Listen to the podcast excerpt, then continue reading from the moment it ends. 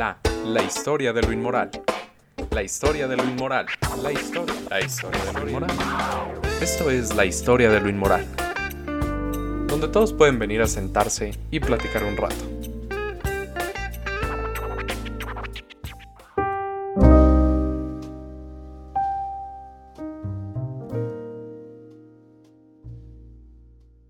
Licenciado Roberto Cruz Montesinos, licenciado en Derecho, concentración en Ciencias Políticas, graduado del Tecnológico de Monterrey.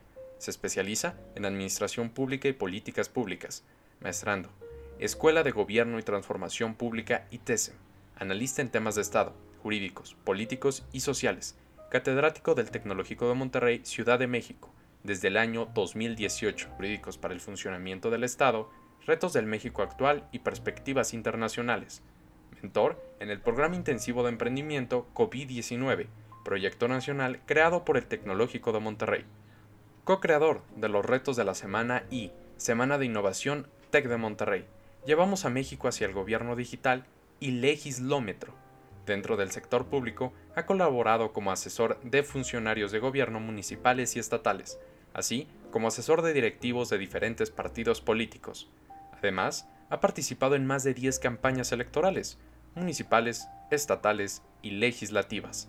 Muchas de estas participaciones han sido bajo la firma Idea Política, emprendimiento que funge como consultora en mercadotecnia y comunicación política.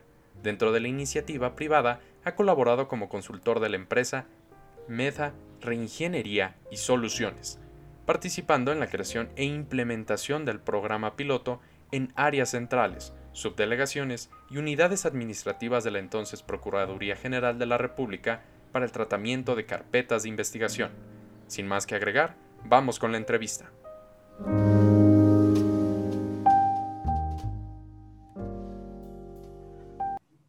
Hola, ¿cómo estás? Te doy la bienvenida a la historia de Luis Moral. Aquí todos pueden venir a sentarse a hablar con nosotros. Ponte cómodo y el día de hoy nos acompaña el licenciado en Derecho Roberto Cruz Montesinos. ¿Cómo está, profe?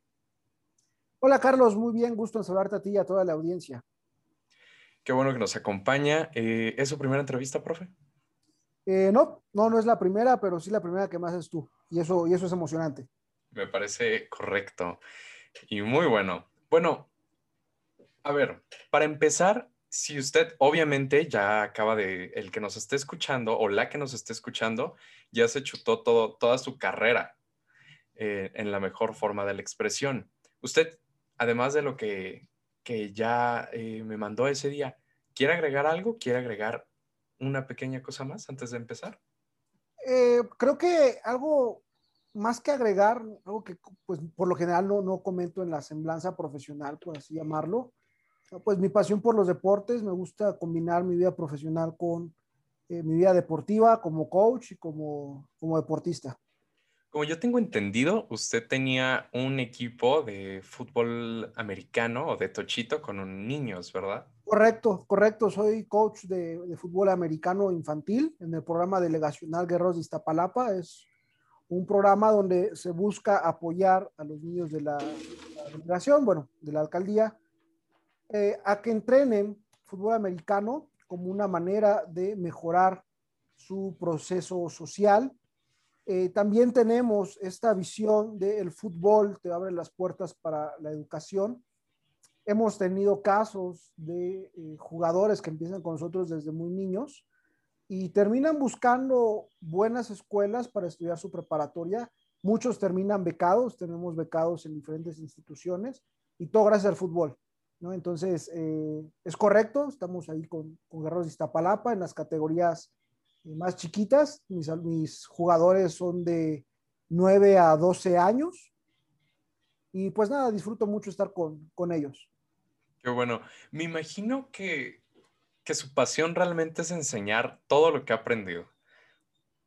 Eh, usted es catedrático en, en, en, el tecnológico, da, imparte la materia de derecho. Eh, por fortuna mía yo la tomé. Incluso también es, es todo un coach. ¿Realmente su pasión de dónde viene? ¿Es, es, el, ¿Es el derecho? ¿Es el enseñar? ¿O son ambas? Creo que son ambas. Mi profesión como abogado me encanta, me apasiona el derecho. como, como rama de estudio, como mi ciencia. Y como motivo de vida, como bien mencionas, el, el enseñar, más que enseñar, el compartir lo que he podido aprender en el poco o mucho tiempo que llevo en diferentes temas es algo que me gusta bastante. Creo que es una forma de, de dejarle, pues espero que algo bueno al, al, mundo, ¿no? Compartir lo que has, lo que has aprendido. Eh, sobre todo eh, vivencias, ¿no? En este sentido de, eh, hemos tenido la fortuna de que seas mi alumno, por lo general yo siempre platico vivencias que van de acuerdo al tema y me gusta enlazar siempre la teoría con la realidad, ¿no? Y ya sea en el caso del fútbol o en el caso de, de la docencia, ¿no? Ya sea en temas de derechos, en temas de política, lo que me gusta es eso, ¿no? Compartir eh, estas experiencias, compartir lo que, lo que he vivido lo que he aprendido a lo largo del camino, pero más que todo eso es compartirlo para que entonces quien me escuche, quien, quien pueda tomar algo de lo que yo hablo, pues genere sus propias experiencias. ¿no? no tanto en un sentido de, oye, no vayas a hacer esto, ¿no? sino, ah, ok, eh, si el profesor o el coach me dice que, que, existe eso, pues yo lo quiero experimentar, ¿no? Yo quiero conocerlo, yo quiero ir por eso y me gusta que a lo mejor a través de mis experiencias puedan ver ellas y ellos un, un nuevo panorama de las cosas. Sí, no vayas a ir justo a esa hora al Ministerio Público porque no recibe el juez y te vas a quedar en el sol una hora. No, profe, yo sí puedo, míreme, ándele pues, quémate lo que quieras. Exacto. profe, ¿hasta qué punto el impacto que usted menciona, ¿cuál quiere que sea esa dimensión? Si usted en este momento podría dimensionarlo en algún momento, el impacto que ejercen sus palabras, sus acciones frente a un grupo formativo? Mm, creo que sí puedo dimensionarlo en el sentido de es una gran responsabilidad, ¿no? Eh, sobre todo este punto, por ejemplo, eh, eh, con mis jugadores, ¿no? Que son niños, pues están en una edad súper receptiva, ¿no? Entonces, si los tratas bien, los tratas mal, si le dices no puedes o si puedes, a esa edad se, se van a, a, clavar mucho con lo que les digas. Entonces, es una gran responsabilidad de qué es lo que les quieres transmitir, qué le quieres dejar para, para la vida. Eh, y, sobre, y bueno, ya en, en el caso de, de, la docencia, pues creo que también, ¿no? Es una, nuevamente, una gran responsabilidad, ¿no? Saber que tus palabras, lo que digas, lo que hagas, pues va, va a pegarle a diferentes vidas, diferentes acciones. Pues digo, sí puedo dimensionarlo, sé, sé qué tan grande es. No sé realmente, o, o, o, a lo mejor no, no me gusta pensar en, sí, yo voy a ser el factor que les va a cambiar la vida. No, realmente eh, no, no es una cuestión de ego, pero sí, sí puedo dimensionar la responsabilidad, ¿no? De estar compartiendo vivencias, de estar dando una palabra, de cómo, cómo los hace sentir, eso es una gran responsabilidad y eso estoy 100% claro. Eh, yo tengo entendido que usted está ligado a la política por su parte familiar y Correcto. ha estado metido casi toda su vida en la política o ha estado muy de cerca, si no es que metido muy de cerca. Retomando también el tema que, que nos estaba mencionando, usted ¿en qué momento fue como voy a ser profesor, pero también voy a estar haciendo esto? Porque a, a mí me parece impresionante, porque un abogado o un profesor abogado siempre son como los, los señores viejitos, o ese es el estereotipo que se puede sí. llegar a tener. Este, pero no, usted es una persona joven. Yo sé que no nos están viendo, él es una persona joven.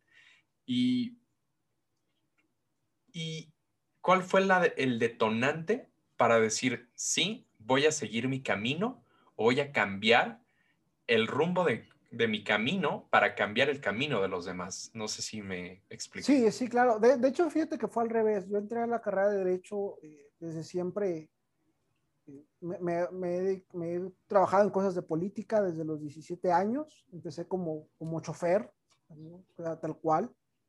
Y de ahí fui, fui escalando eh, y siempre me gustó, participé en varias campañas, A, mis 28 años tengo aproximadamente 12 campañas políticas en, tres estados diferentes. Y sí, sí, sí quería eh, ser actor político como se le conoce, no básicamente ser político. Mm, y, fue al revés porque toda la carrera estuve bajo esa idea. De hecho, mis trabajos pues, fueron en el sector público como, como asesor de, diferentes eh, servidores públicos en diferentes áreas políticas. Eh, entonces, eh, fue como por, creo que séptimo, me parece que sí, donde me empieza a entrar la cosquita de dar clases. Nuevamente, por eso te digo que, creo que eh, entiendo la, responsabilidad de, los actos de, ser un, pues, un profesor, porque esta cosquita de dar clases me empieza al ver a mis profesores y, sin omitir a nadie, o si lo omito, pues una disculpa, no, no, es, por mala onda, pero te voy a mencionar nombres que dije, wow, yo quiero, quiero en algún momento dar clases como él. Eh, un doctor Vicente Fernández Fernández, eh, Abraham Alum Kawachi, eh, el doctor, este, ay, se me fue su nombre, Fernández Santillán, José Fernández Santillán, el doctor Sergio Bárcena, y la doctora Iliana Rodríguez. Fueron, fueron personas muy, muy importantes que, que de verlas ¿no? me empezó a entrar la cosquillita. Me eh, tengo gran acercamiento en ese, en ese periodo con este, Fernández Santillán, con el doctor José Florencio Fernández Santillán, con el doctor Sergio Bárcena Estrada, y me, empiezan a jalar, me empiezan a jalar, empezamos a platicar diferentes temas, los empiezo a, tomar, ¿no? Como bien, como role model. Y entonces es donde empieza esa cosquillita. bueno, puedo dedicarme a lo que me dedico y aparte dar clase. Eh, me, me graduó, me, me, graduó en 2017.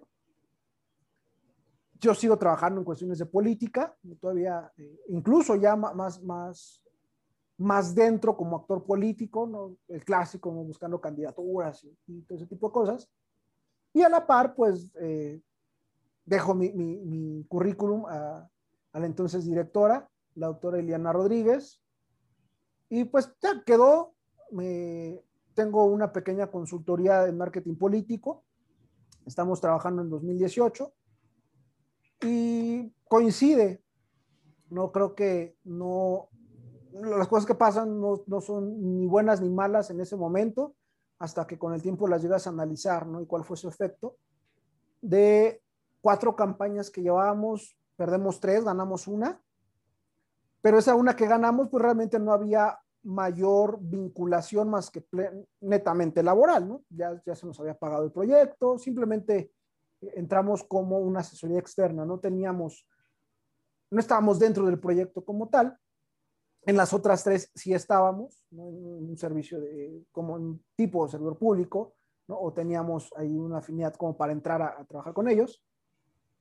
Y se da la casualidad que es justamente en este año, eh, en ese, en ese verano de 2018, cuando me mandan a hablar del Tecnológico de Monterrey, la doctora Elena Rodríguez, y me comenta que se abrió la vacante para el, el tópico de Derecho, entro, eh, primero te estoy hablando más o menos como por, ¿qué, habrá sido más o menos? Más tipo julio, junio más o menos. Eh, pues ya pasa esto y justo en ese momento también coincide con que otro profesor que había sido mi profesor en la universidad y en prepa, el doctor Eduardo Reyes, eh, deja el área de prepa y se va únicamente a profesional y queda vacante su espacio. Y pues con la buena suerte de, me recomienda, ¿no? Este, él, ya, sabía que yo tenía intenciones de dar clase en algún momento. Y pues prácticamente fue un como, oye, yo me voy, pero está este chavo, y, conoce el tema, jálatelo para acá, para el área completamente de prepa. Y se da esa coyuntura, ¿no? que cuando me mandan a hablar, digo, oye, pues ya también ya estoy para, para derecho. Ah, pues perfecto, dos en uno, ¿no? Y, me jalan. Eh, dejo un poco de lado la política. Digo, perdimos eh, tres campañas, ¿no? Entonces dejo pasar el tiempo, en lo que vuelvo a agarrar otro proyecto. pero da la casualidad que como tal ya no agarro otro proyecto. Me, me, empieza a gustar mucho la docencia, me empieza a gustar mucho a lo que me dedico, me empiezo a sentir muy satisfecho conmigo mismo y con mi trabajo. Y pues es la fecha, ¿no? En la que ahora el dedicarme a la, a la política ya no es realmente mi principal interés, damos asesorías externas, pero toda esa, esa idea, ¿no? De, de, querer ser un actor político y todo eso, pues realmente ya no es algo que me, me genere eh, pues mayor expectativa. Lo mío y lo que me, me llena hoy en día es, es, dedicarme a lo que me dedico. La evolución del pensamiento, supongo, o la, la evolución de, de, los intereses. Sí, del pensamiento y de los intereses, y yo creo que eh, con, con, con, el perdón ¿no? y con todo respeto para quien se dedica a, esto, a estos temas políticos, eh, yo le llamo el abrir los ojos, ¿no? y no estoy diciendo que, que, esté mal, ¿no? Pero eh, sinceramente, y aunque suene muy choteado, finalmente yo lo digo de manera sincera, no estoy en campaña y no me interesa ganar votos, pues yo entré a la política porque genuinamente me gustaba hacer un bien a la sociedad. Genuinamente tenía un interés de impactar positivamente a mi comunidad, a mi sociedad. Bueno, es, pasan cosas no siempre buenas en el ámbito político. Te das cuenta, o al menos yo me di cuenta en determinado momento de, de no, no, no creo que sea el principal motor o el principal eh, camino por el que yo puedo impactar de la manera en la que yo lo quiero hacer. Y al darme cuenta de eso es como, ok, pues debe haber alguna otra forma. Y encuentro que una buena manera de impactar en la sociedad, pues es por medio de la docencia, ¿no? Lo que te comentaba, compa compartir experiencias, compartir conocimientos tanto de, de, quien me escucha hacia mí como de mí hacia quien me escucha, ¿no? Es, es, lo que me gusta también, es un aprendizaje mutuo. Y ahí encontré, ¿no? Dije, si quieres hacer una diferencia, pues hombre, ¿para qué te estás quebrando la cabeza esperando a que te den la oportunidad? ¿no? Porque genuinamente hubo una ocasión que me dijeron, ¿sabes qué? Pues estás, no sé a qué se referían, estás muy preparado, ahorita no vas tú. Dije, Uf, pensé que lo que buscaban era eso, ¿no? eh, ¿no? Buscaban entonces, al más menso, entonces, en pues ese no lo caso. sé, ¿no? Pero literalmente me dijeron, ¿sabes qué? Pues ahorita no eres el cuadro porque estás muy preparado. dije, ay, caray, bueno. Eh, entonces me, me, di cuenta, dije, pues, oye, pues qué mejor forma de impactar a tu sociedad que trabajar netamente con la base de la sociedad, que son las personas. ¿no? Y, y, y no solamente la base, ¿no? Sino estás sembrando para el futuro. No quieres cambiar, no te gusta con lo que está, porque aparte, algo que yo siempre he tenido y hasta la fecha, ¿eh? Eh, y espero que nunca se me quite, es que en ocasiones, eh, exagero, yo lo sé, pero tengo pensamientos revolucionarios, no en un sentido de revolución mexicana, revolución francesa, sino revolucionarios, me gusta pensar fuera de la caja, me gusta hacer las cosas diferentes. cuando me dices no, no se puede o no puedes cambiar a la gente, yo lo tomo como un reto, de por qué no, Si tú me demuestras que ya lo intentaron y no lo han logrado y que ya lo han intentado en todas las formas, te voy a creer. Pero seguramente hay una forma en la que no lo han intentado y yo la quiero intentar. Entonces, eso pues igual, ¿no? A veces chocaba mucho con el tema eh, político y en la docencia fue por el contrario, ¿no? Porque algo que me he encontrado y, y que me da mucho, mucho gusto es que las nuevas generaciones o mis alumnas, mis alumnos, pues también como que traen este chip, ¿no? De, ¿sabes qué? También estoy cansado de, de, lo que veo diario, he escuchado a mucha gente, he escuchado a tanta otra, y todos me dicen lo mismo, ¿no? Entonces también yo lo tomo como un reto y, es como complementario. Porque como, ok, tú ya estás cansado de escuchar lo mismo, yo estoy cansado de decir lo mismo y que me, y me obliguen a decir lo mismo, ¿no? Entonces como que eso se complementa y fue donde, donde me di cuenta, ok, aquí es donde encontré a gente que también le gusta pensar fuera de la caja, donde los puedo animar a que ellos mismos piensen fuera de la caja y creo que mi impacto es mayor, ¿no? Porque yo tengo eh, la teoría ¿no? de que por cada persona que tú llegues a tocar, esa persona va a tocar a, cuatro más, ¿no? Y, no es porque estamos aquí, pero te pongo ejemplo, ¿no? Te tuve un año completo como, como alumno en dos materias diferentes, ¿no? Y, y sé que si, si, algo pudiste tomar, pues lo vas a compartir en tu podcast, ¿no? Y ve, o sea, ya, ya tienes un, un, medio donde compartirlo, ¿no? Y este, y este tipo de cosas que decíamos de pensar fuera de la caja, de no quedarte con el, porque sí, que es lo que siempre les digo, nunca me digan porque sí. O sea, creo que es la, la, la palabra más triste del mundo, ¿no? No te obliga a pensar, ¿no? Pero entonces ya tú puedes ir replicando y dándole tu toque, ¿no? Entonces, eso es lo que me gustó, ¿no? Que es como, como una onda expansiva, cosa que pocas veces pasa en la política. Soy vivo ejemplo, totalmente. Eh, pues sí, obviamente no me vas a conocer, o tal vez sí, tú que nos estás escuchando, pero yo tenía planes de estudiar comunicación. Tomo la clase de derecho con este profesor y tiene un gran impacto en, en, mi decisión. Realmente, profesor, si nunca se lo había dicho por usted, este, decidí que quiero estudiar derecho. Y pues eso, lo más importante de todo, y creo que estoy totalmente de acuerdo con usted, el porque sí es la expresión más fea del mundo. No pensar por qué lo estás haciendo, no cuestionarte el por qué y para qué lo estás haciendo y por quién lo estás haciendo. Y pensar fuera de la caja, yo creo que usted cómo lo calificaría, profe? ¿Una virtud? ¿Lo mejor que puedes hacer como persona? Eh, yo creo que es una capacidad. Eh, no, no, estoy seguro que sea una virtud con la que naces. Yo creo que es una capacidad que generas. Eh, te pongo un ejemplo, ¿no? y varias veces lo, he platicado. Digo, obviamente, pues yo, yo, no nací y dije, ah, voy a pensar fuera de la caja. Cuando yo era niño, este, yo, yo tengo hiperactividad y, TDA. ¿no? Entonces, pues era, siempre andaba de inquieto. Y yo me acuerdo mucho que cuando tenía unos cinco o cuatro años tal vez, eh, en ese tiempo estaba de moda Big Man, entonces me gustaba mucho verlo y había otro canal, todavía existe, pero era muy diferente, Discovery Kids, que era más como de ciencia, cositas así. Entonces a mí me gustaba verlo y, yo, yo decía en mi casa, es que voy a jugar a ser inventor. ¿no? Y, pues, con lo que agarraba, ¿no? Y según yo inventaba un montón de cosas y hacía quién sabe cuántas cosas y me ponía a jugar y yo me acuerdo mucho que eh, yo le decía a mi mamá, oye, mira, ven a ver lo que inventé, ¿no? Fuera cualquier cosa, cinco, cuatro años, seis, a lo mucho tenía. Y, y ella en lugar de decirme, ay, pues, ¿para qué haces eso? O cosas así. Al contrario, ¿no? Me dice, oye, está muy padre. Oye, pero ahora te pongo un reto. ¿Cómo lo puedes mejorar? A ver, piensa, porque creo que aquí si haces esto, híjole, igual ya no funciona. A ver, ¿cómo lo vas a mejorar? Mejóralo y me llamas otra vez. Entonces, como, como que era un juego para mí. ¿No? El hecho de, ah, ok, este, ya tengo esto, ahora cómo lo puedo hacer. Eh, igual, ¿no? Este, siempre he sido muy curioso y cuando yo le preguntaba algo, a mi mamá, ¿no? Oye, es que esto cómo es? No lo sé, pero vamos a investigar, ¿no? Y decía, mira, aquí tenemos estos libros, todavía, este, en ese entonces todavía estaba de moda una enciclopedia, la Encarta, ¿no? Decía, ok, prende la computadora y vamos a buscarlo en Encarta ya aprendí la computadora y a ver, ¿qué es lo que tienes duda? Ya la ponía, ok, a ver, busca, ¿qué, qué crees que es lo que...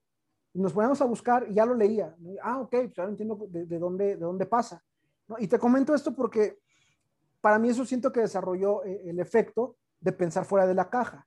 ¿no? Primero, el hecho de que me haya dejado jugar a, cuando te iba a ser inventor, ¿no? que nunca me hayan puesto como esa limitante, ¿no? De, de no, no hagas esto. O igual, ¿no? yo dije, este, quiero ser entrenador de delfines, En ese entonces, y en lugar de decirme, no, estás loco, eso no deja, me acuerdo que lo primero que hizo mi, papá y mi mamá fue buscar, bueno, ¿y dónde se estudia para eso?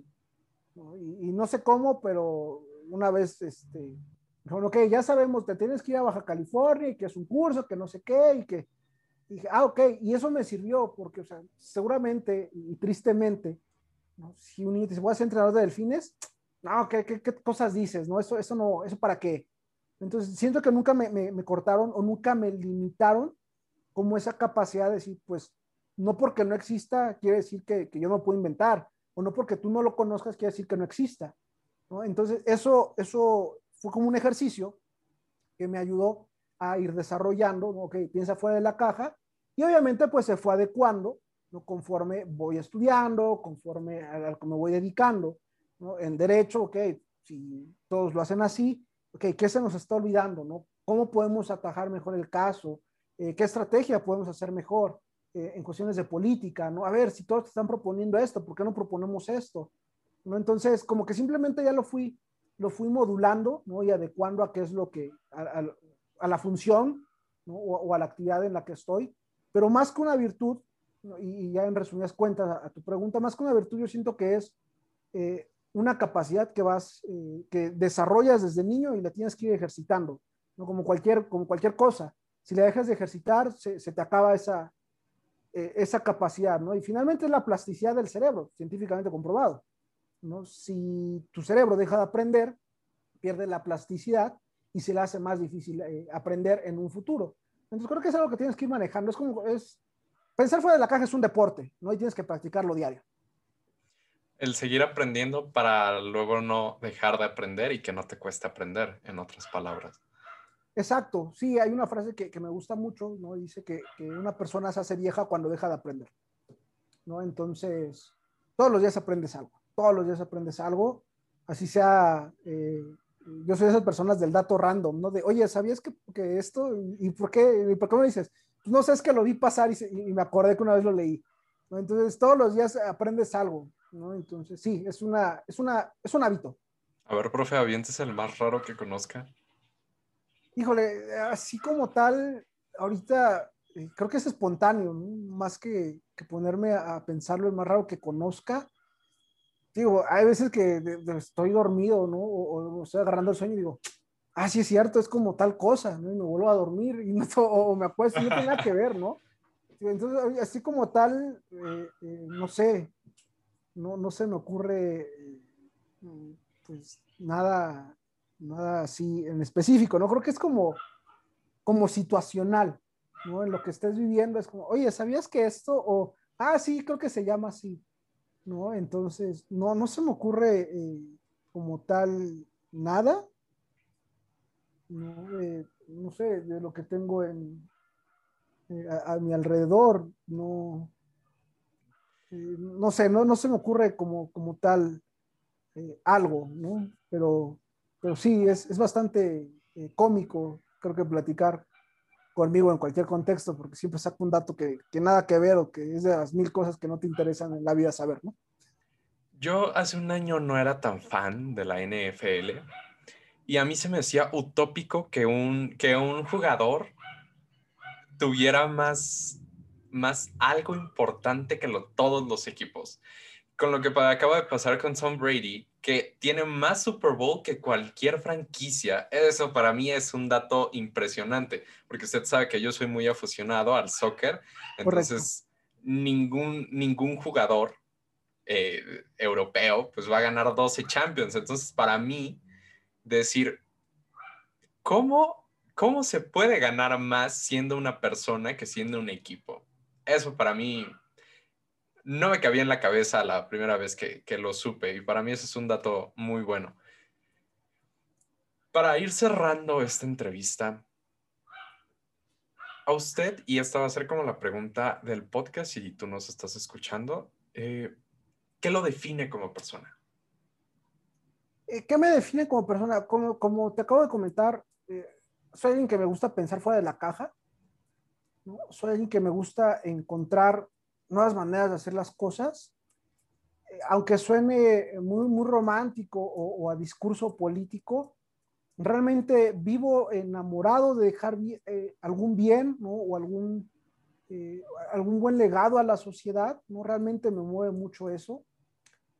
Eh, ¿Y cómo me defino? Pues mira, busco siempre pues ser un, un, ente efectivo y realmente de valor para la sociedad en la que estoy. Eh, sé que he dicho muchas frases, ¿no? Yo siempre soy un hombre de frases, porque me parece que, que encierran eh, mucha filosofía en pocas palabras. Hay una frase de Walt Disney que, que, me gusta mucho, que dice, deja un legado ¿no? que haga sonreír a la gente.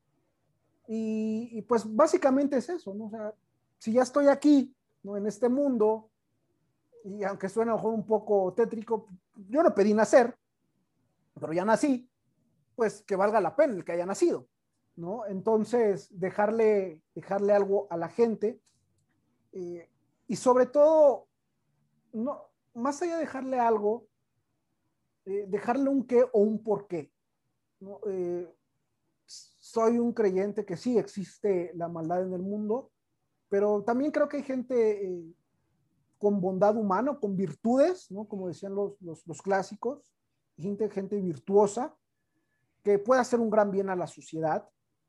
Para mí el, el, tema sociedad es, es fundamental. Y, y, voy a retomar un poco lo que decía de, de, lo de Tom Brady, más allá de, de, filias y fobias. Por ejemplo, para mí, Tom Brady es, es un buen ejemplo de cómo a veces le damos más valor a una persona que a una comunidad o que a una sociedad o que a una unidad de personas. Y voy a hablar del último Super Bowl.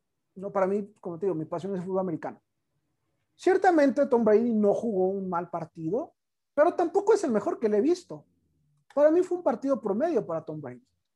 Ah, pero quien hizo un partidazo fenomenal que de verdad todo el, todo, todo el juego me, me, tuvo pegado a la pantalla viendo, wow, qué buen trabajo estuvo haciendo. Fue toda la defensa. No dejó hacer nada a los Chiefs. Entonces, eh, eh, y este ejemplo lo pongo, porque es que Tom Brady, su, su, su, su, Super Bowls 12, ¿no? Da, oye, pero ¿por qué nadie habla de la defensa? La defensa fue la que le bajó todos los ánimos a, a, los Chiefs, ¿no? Quien realmente explotó el sistema eh, ofensivo y defensivo y explotó la cabeza del coach de, lo, de los Kansas Chiefs, ¿no? ¿Por qué no hablan de ellos? ¿no? A lo mejor porque no son tan famosos, ¿no? A lo mejor porque pues, Tom Brady es, pues, es Tom Brady, y, y, lo que lo comento es, para mí siempre va a tener más valor la sociedad que el interés de un particular. Y, y, eso es algo que también siempre busco transmitir, ¿no? y, que la gente eh, pues, pues entienda, que, que siempre va a valer más la sociedad, el conjunto, siempre va a ser más meritorio el trabajo de todos que el trabajo de uno. Así te llamas Tom Brady. Pero si Tom Brady no hubiera tenido esa superdefensa que tuvo en el, Super Bowl, ¿quién sabe qué hubiera pasado? Porque enfrente tenías un super equipo también. Tenías un, Patrick Mahomes, que también es, es, un fenómeno del fútbol americano, pero lo nulificaron, ¿no? Entonces, ¿qué hubiera pasado si ese conjunto de 11 jugadores no hubiera operado? tal vez no estaríamos hablando de Tom Brady. ¿no? Entonces, eso, eso es algo que, que, creo que también me define. Siempre le doy más valor al trabajo en conjunto, le doy más valor al tema bien social que a un tema personal. Eh, me dejo sin palabras, profe. Eh, me encantó su última, su conclusión. Creo que así se va a llamar el capítulo, claro que sí así se va a llamar, vale más la sociedad que el individuo. Y solo una última pregunta, ya le prometo que es la última. Adelante, es, ¿A dónde ir si fracasas? ¿A dónde ir si fracasas? Eh, hasta tu último logro. Decía George Patton, eh, yo no admiro a un hombre que nunca se ha caído, ¿no? valoro a un hombre o a una persona por lo alto que rebota al momento de caer. ¿no? Entonces, el fracaso es parte de la vida. Quien te diga que nunca ha fracasado es porque seguramente no tiene ningún triunfo. Entonces, ¿a dónde ir si fracasas? Pues, primero, levántate. ¿no? Segundo, regresas a tu último triunfo o hasta antes de tu fracaso. Analiza qué, qué hiciste, qué dejaste de hacer y vuélvelo a intentar. Eh, y, de hecho creo que en la vida vas a tener más fracasos que, triunfos. Ojo, no estoy diciendo que tus triunfos van a ser más chicos que tus fracasos. Pero finalmente creo que también por eso me gusta el deporte. Tú cuando entrenas, lo intentas una, dos, tres, cuatro, cinco, y estás fracasando y fracasando y fracasando, porque lo estás entrenando. ¿no? Eh, y así hasta que te sale, y todos a lo mejor lo entrenaste para un partido, nada más, o para un encuentro, o para una competencia. Pero esa competencia, ese partido, ese, ese juego, es mucho más grande que todos los fracasos juntos que tienes atrás. ¿no? Entonces, vas a fracasar, de eso, eso es, es, lógico. ¿no? Eh, un ejemplo es, nosotros, los seres humanos, si nunca fracasáramos, nacerías caminando o, o, simplemente, si te da miedo el fracaso, ninguno de nosotros estaríamos caminando, ¿no? Tal vez estaríamos como los gorditos de Wally, ¿no? Porque, pues un bebé no empieza a caminar, un, tanto torpe en sus primeros pasos, y chin, se cae. Y se para y otra vez sigue caminando, chin, se vuelve a caer, ¿no? Y se vuelve a caer y se vuelve a caer, y en algunas llorará, ¿no? Igual hasta te vas a abrir la cabeza. Pero al momento yo no conozco a nadie que haya dicho, no, ¿sabes qué? la verdad me pegué tan fuerte que decidí nunca volver a caminar en mi vida. Y desde que entonces, desde que era bebé, no he vuelto a caminar. ¿no? La diferencia es que los bebés no se sientan y dicen, ah, es que fracasé, ya no voy a hacer nada en mi vida. A los bebés les vale, ¿no? ya me caí, pues se paran y siguen caminando, ¿no? O sea, como que no, no le dan tanto peso, ¿no? O no le dan como esa carga que ya nosotros, eh, y entre comillas, seres racionales tenemos, ¿no? de no, es que es un fracaso y entonces, es como, pues, pues no, o sea, el bebé es como, pues sí, me caí. ¿Y qué piensas hacer? Pues pararme porque yo quiero caminar. Entonces, ¿a dónde ir? Pues primero, límpiate, párate y bajo ese ejemplo del bebé, regresa al lugar más cercano, agárrate, vuelve a agarrar equilibrio y sigue caminando. Y cuando te vuelvas a caer, lo mismo. Porque incluso, al menos yo estoy seguro que todos los que nos están escuchando y todas las que nos escuchen, se han caído siendo adultos, ¿no? Entonces, no es como que te caíste de bebé y ya en tu vida te vas a volver a caer. Por X o Y razón te vas a volver a caer. Y no creo que sigan viviendo en el mismo lugar donde se cayeron, ¿no? Muchas gracias, profesor, por estos minutos, estas palabras. Muchísimas gracias por acompañarnos. Este, también gracias por inaugurar este, este conjunto de, de entrevistas. Esta es la primera entrevista. Ah, Espero hacerlo bien. Entonces, le saqué toda la sopa, esa era la intención. Entonces, cuando vea este, el, documento, se va a dar cuenta que usted solito eh, llegó a los, a los puntos que yo quería llegar. Entonces, gracias por hacerme la chamba mucho más sencilla. Gracias por acompañarnos. Recuerda que aquí te puedes sentar cuando tú quieras. ¿Algo que quiera agregar, profe? Eh, bueno, de, la última parte, ¿no? Eh, que dejen un legado que haga sonreír al mundo, que cuando alguien te recuerde diga, qué buen sujeto, ¿no? O qué buena persona. Y que disfruten lo que hagan. Si no disfrutas lo que haces, si no te gusta lo que trabajas, si no gozas tu actividad, pues, ¿para qué le estás haciendo? Simplemente estás arrojando hate y gente frustrada al mundo. Y es lo que menos necesitamos. Muchas gracias. Muchas gracias a ti por acompañarnos. Espero que estés súper bien. Nos vemos en la próxima entrevista. Cuídate, lávate las manos. Sale, bye. Thank you